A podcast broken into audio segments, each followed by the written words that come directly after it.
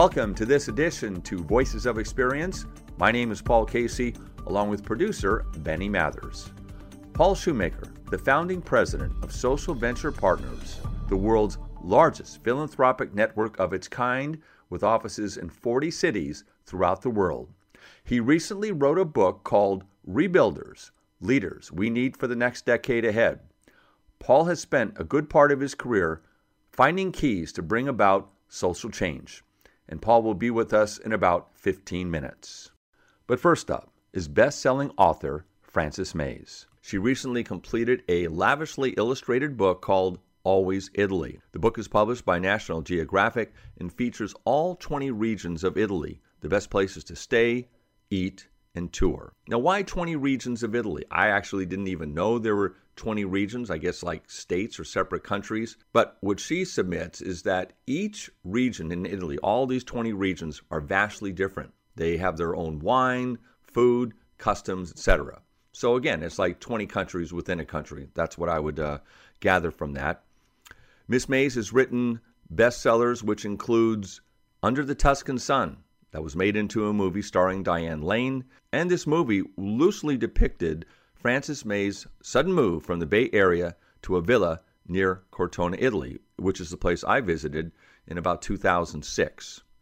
My first question You've written numerous books on Italy, including Under the Tuscan Sun.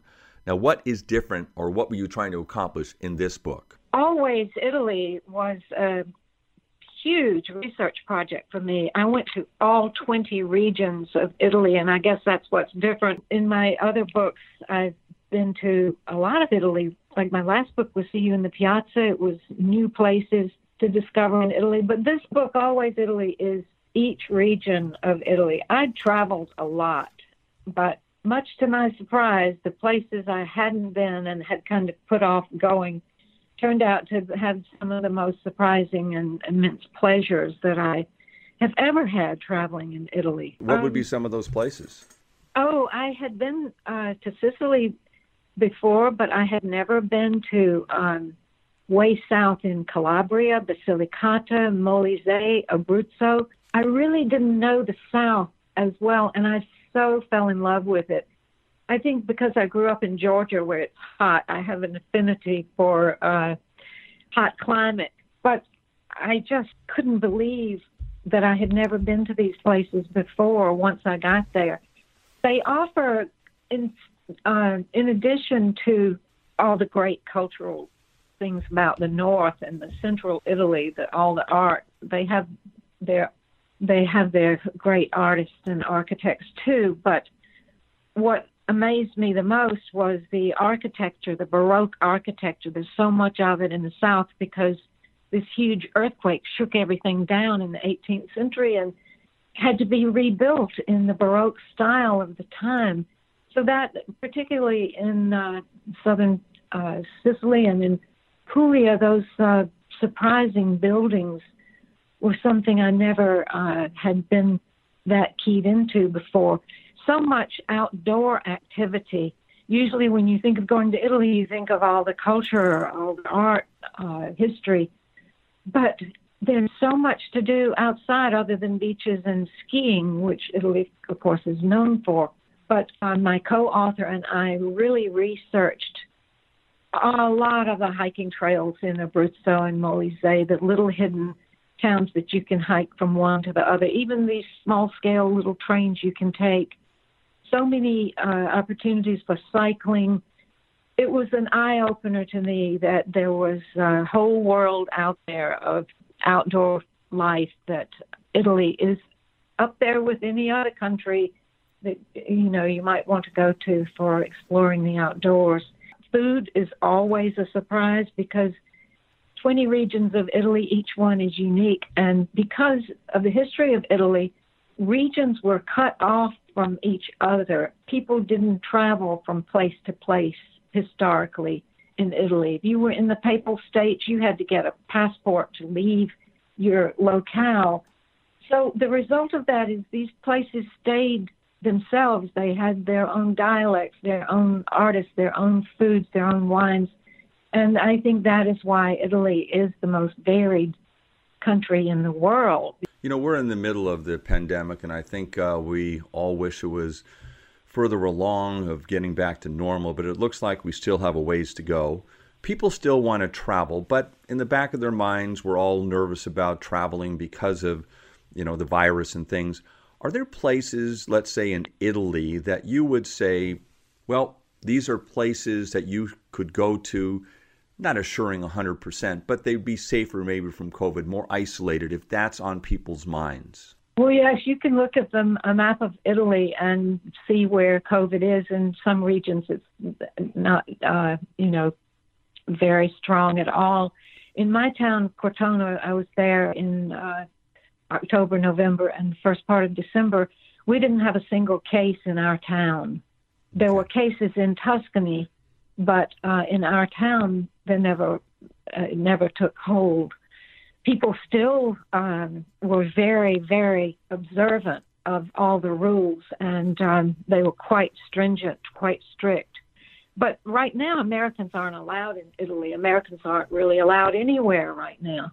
So we just have to sit tight until enough people get vaccinated, and hopefully there'll be a, a vaccination passport, and we'll be able to travel again. I was able to go because I have a house there. If you if you own property, you can do what's called return to domicile. So that's how I was able to go. Um, you also mentioned yeah. a place that you called a really hot spot. I mean, literally, in terms of a new place that you wanted to mention is called Puglia. Puglia, yes, old name Apulia, but it's known as Puglia now it was a poor country. It's the heel of the boot, so water, water everywhere, beautiful beaches, turquoise waters. It was settled centuries ago by the Greeks. So there are a lot of these perched hill towns overlooking the sea that look like white sugar cubes. And you think you're in Greece there for a moment. And indeed, in the provinces, uh, outer towns in some places in Puglia, there's still Greek words in the dialect. So that ancient heritage is still somewhat alive by various marauders that they built to live in these uh, masserie, these houses, fortified farmhouses. So many of those fortified farmhouses have become great places to stay. They're like oases in the country, and everything's in proximity to the sea. And it's a wonderful place to combine with maybe if you've never been going to Rome, Venice, Florence. You have to see those places. I love Milano, Torino. You know, the cities, going to explore the great cities of Italy. But then, if you possibly can, when travel, leave some time for the countryside because to me, that's where the heartbeat of Italy is felt most strongly. Is the people still making their mozzarella, the uh, people still gathering the grains to make this golden bread in Puglia. Um, such a close to the land experience. Um, I just love that area. Oh, that's great. It makes me really want to go. And I wish we had more time. We have a hard deadline because I know you have a number of interviews to do. So I got about three minutes left. But just want to let you know if I had more time, I'd talk about this. I was in Italy and uh, spent some time there in Cortona, actually. And uh, but one thing I oh. wanted to mention because again we were almost out of time is you know I started out going to St. Peter's, the uh, basilica there, and seeing it, and just blew me away. I thought I'd seen it, but I really haven't. When you looked at it in magazines, and and that's the whole thing that comes to you when you visit Italy. But I had been kind of, let's say, traveled out in the sense I've seen a lot of um, duomos and a lot of structures and I was getting towards the end of the trip, and we went to Florence and saw the Duomo there. And I remember coming around a corner, and it just absolutely floored me looking at this structure. Yes, it's amazing structure. There's a wonderful book about it, Brunelleschi's Dome, because when they started to build this church, they had forgotten how to build domes. It had fallen out. It's how knowledge can you can't imagine that it could happen, but it can disappear. They had forgotten how to build domes, and this book, Brunelleschi's Dome, uh, talks about all the ways they tried to reinvent the dome.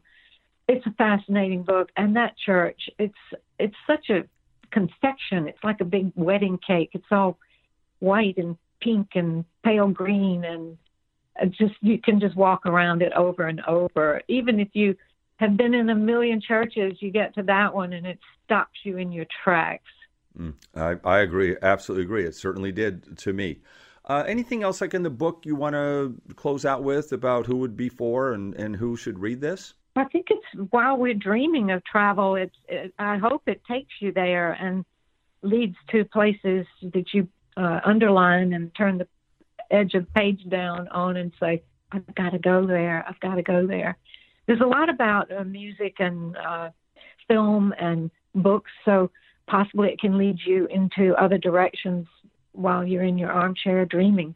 The book is called Always Italy, and as Frances talked about, it covers the 20 regions in Italy. Now, in the interest of full transparency, I have not personally read the book, but I have viewed it on Amazon, and it looks like a really beautiful book. And one thing that did capture my eye is that it's reviewed very, very well. I mean, a lot of people gave it like four and a half, five stars. So I like how she ended the interview by saying, We can always dream because that's what we're doing right now. And hopefully, sooner than later, we will all have the opportunity to travel and to visit that great country of Italy once again, or for the first time. I just want to make it clear to you all that I am not paid any promotional fees for like this interview or any other interview that I have on this show. It's strictly based on what I hope is of interest to you, and hopefully I'm hitting the mark. You're listening to Voices of Experience with Paul Casey. Visit voicesofexperience.com and take a five minute self employment quiz. That's voicesofexperience.com. The higher you score on the quiz, the higher your prospects for success. One more time, visit voicesofexperience.com. All one word.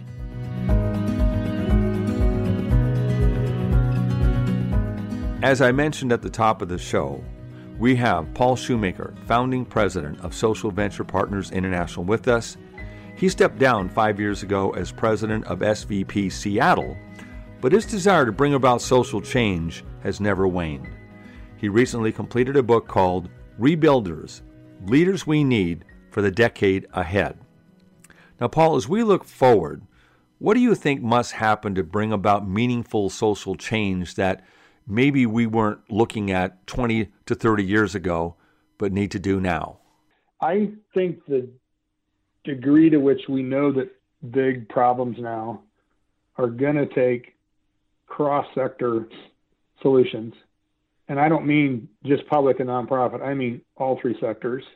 We sort of know that intellectually, but I don't know that we fully, I don't think we've sort of fully embraced it, if you will, operationally and managerially. So we need one of the characteristics I point to in the book, Paul, is what I call cross sector fluency. What I am trying to convey with that is not just somebody that's was a private sector leader and did a little bit of nonprofit work or a you know a public sector person that you know did some volunteer work i mean people that are truly fluent across all three sectors and there's not a lot of them yet. And i think we need a hell of a lot more of them. Look at climate. It may well be the private sector that leads us. And that was that's kind of unexpected. You look at racial equity um, the private sector is going to have an important role. They can have a significant role in it. And there's probably, well, I know there's not enough people in the private sector that are, I think, sort of fluent about how these social issues work. And there's not enough folks in the nonprofit and public sector that sort of know how to really truly embrace the private sector. We're, we've danced around this. We're sort of doing it transactionally. Um, if I had to give you someone that you and I both know that I think is that is a pretty good example of it right now is Brad Smith over at Microsoft. He is a guy that literally, when he's talking, he can talk about the private sector, the nonprofit, the public sector. He doesn't skip a beat. And the nature of the work that he does is very so we need a lot more people like him that I that are not just sort of episodically transactionally, but are truly fluent, truly cross sector native in how they do their work. Very interesting. I couldn't agree more. I think uh, when you look at the private and the public sector divisions right now, Seattle is the poster child for that. For example, the city council. We have, yeah, you know, the, yeah. the government over here saying th- Yep. things entirely differently as they're at war with the larger businesses in Seattle. And I think you raised a very good point that if people had more coherency with both sides and were involved in each other's silos for a while, they may appreciate more of what the other side is doing, if lack of a better term. But we don't seem to have that now. You pointed out in the book that there, we live in our silos. I, I think people occasionally, like I said, they sort of like jump out of the silo into another one, and then they jump back to the, their their original one. Again, they're not. It doesn't sort of like this native fluent transfer of conversations and work. Um, if you look at the sort of classic example around here, of course, Amazon. I know several people inside Amazon that said, you know, in the last couple of years, did anybody from the city council ever come and talk to you or approach you? The answer is no. And that doesn't mean it shouldn't, it needs to flow both directions. It does. But I just, I don't know how you can be a city council person. And I think Amazon does some things that aren't that real cool. I agree with that. But how you would sort of like make these decisions and, and think about the future of your city and just really not be in a conversation with the, by far the biggest real estate holder in town. How you do I just that, that just that floors me. Um, and I have a hard time. I mean, I you know I think Bezos is as hard edged and uh, capitalistic as anybody is. I know a hell of a lot of people in the organization, including their new CEO, that are very civically minded, and I think approached in the right way. Um, you know, who knows? I think somehow this played out could have turned out very differently. We can hold two thoughts in our head at one time, and I think I agree with you totally. Um, you know, Amazon, certainly there's, there's aspects of Amazon I don't care for, but I read one of the mayoral candidates in Seattle now is saying, I'm for small business. Well, you know, Amazon has created a lot of small businesses in the Seattle area. Look at the face of the city and how it's changed. All the restaurants that opened up and the apartments and everything else that people, flower shops, you know, that have really taken hold during that time. I think we were going the same direction, which is if you don't like it with them, let's see what it's like when you have less of them and see how that works out for us. The tax base will suffer, et cetera, et cetera. I just I don't know. This is we both grown up in the city. There were different times. You know, politics is not a no contact sport. It's never been. However, Nope. there Yeah. were times where you would go across the aisle and you'd make decisions. And I talked to Howard S. Wright last week, and I really looked Yeah, at he's a great how the city has hmm. absolutely, for the last 50 years or so, where it was and where it is now. It's a magnificent transformation.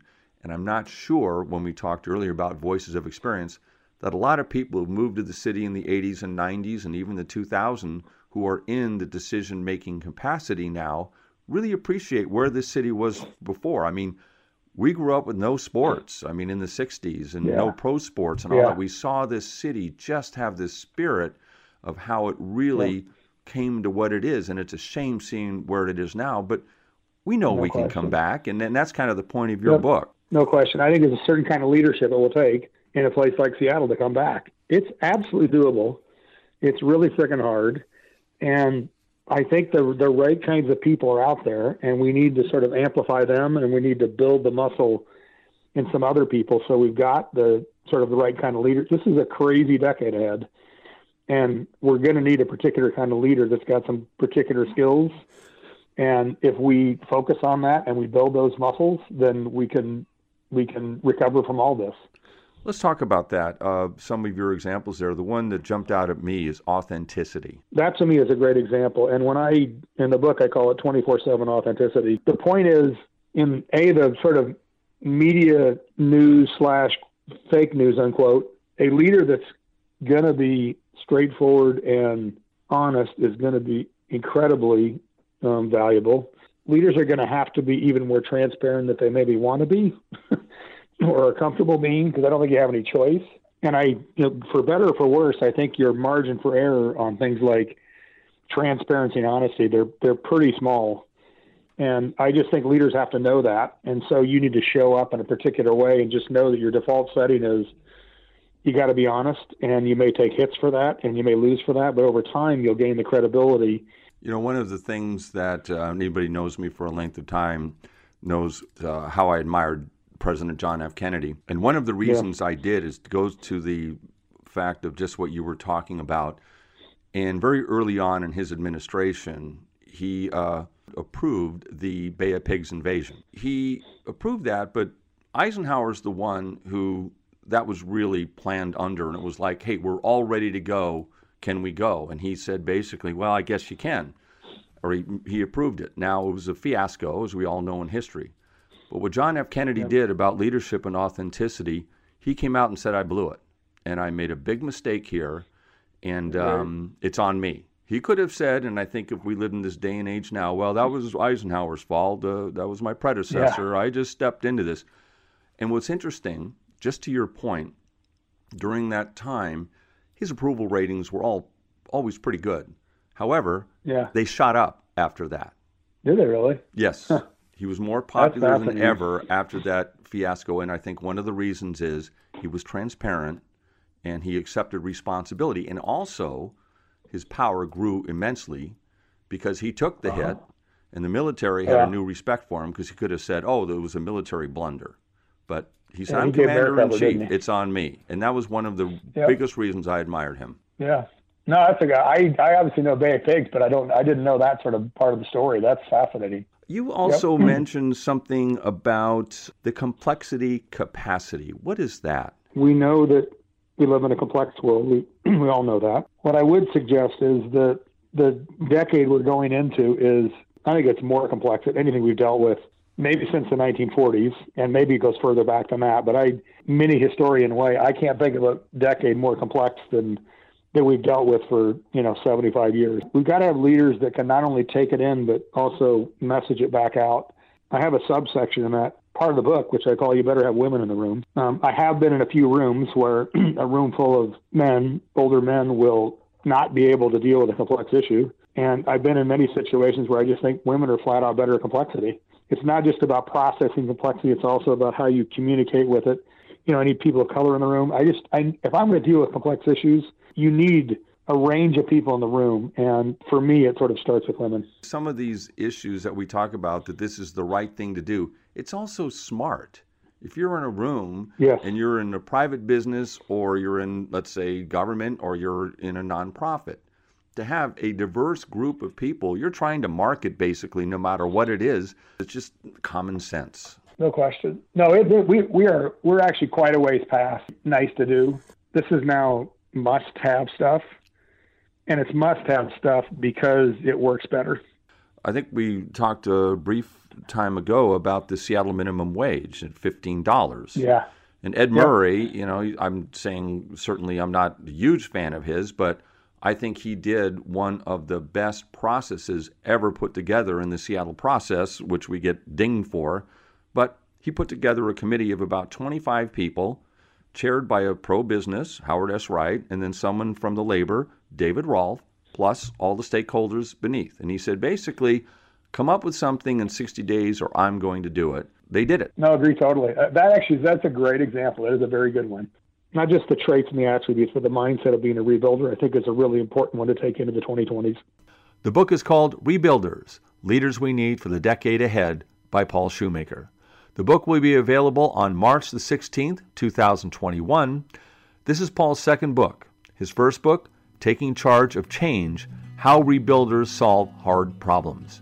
If you would like to purchase either book, visit Amazon, Barnes & Noble, Bookshop, or a number of other book ordering websites.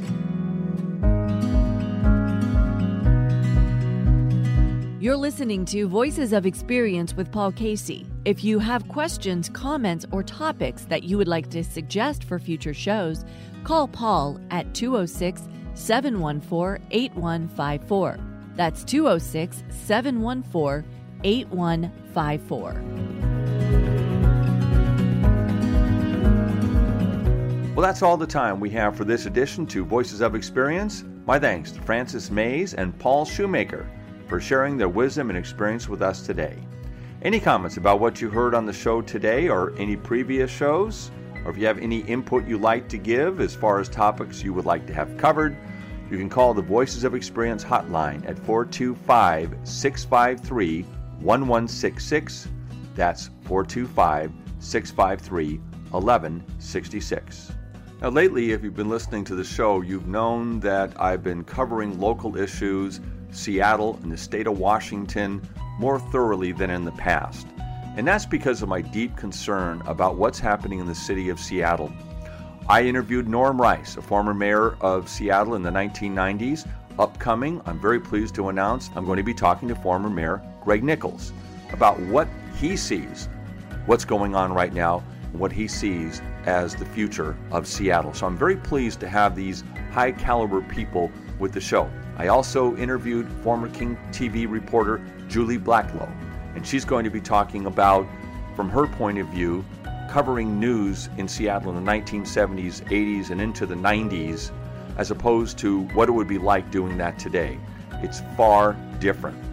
I've had Stu Elway, the pollster Stu Elway, on this show many times, and uh, there's just a huge disconnect between what the citizens of Seattle are believing and what we should be doing, and what the Seattle City Council is doing, and what the mayor has been doing for that matter. So I want to air those topics out. We have a huge election coming up in November, a new mayor, some new city council seats. I'm getting the sense, I raised this with Howard S. Wright a few weeks ago. He was co chair of the effort to get the $15 minimum wage implemented, and it was successful. And so he's weighing in about his concern about the city, rightfully so. I want to spend time doing this going forward. If you want to weigh in on it, you can call 425 653 1166 and leave your comments. 425 653 1166. Voices of Experience. We talk to people with experience in public affairs, travel, fitness, education, entertainment, with an emphasis on entrepreneurship.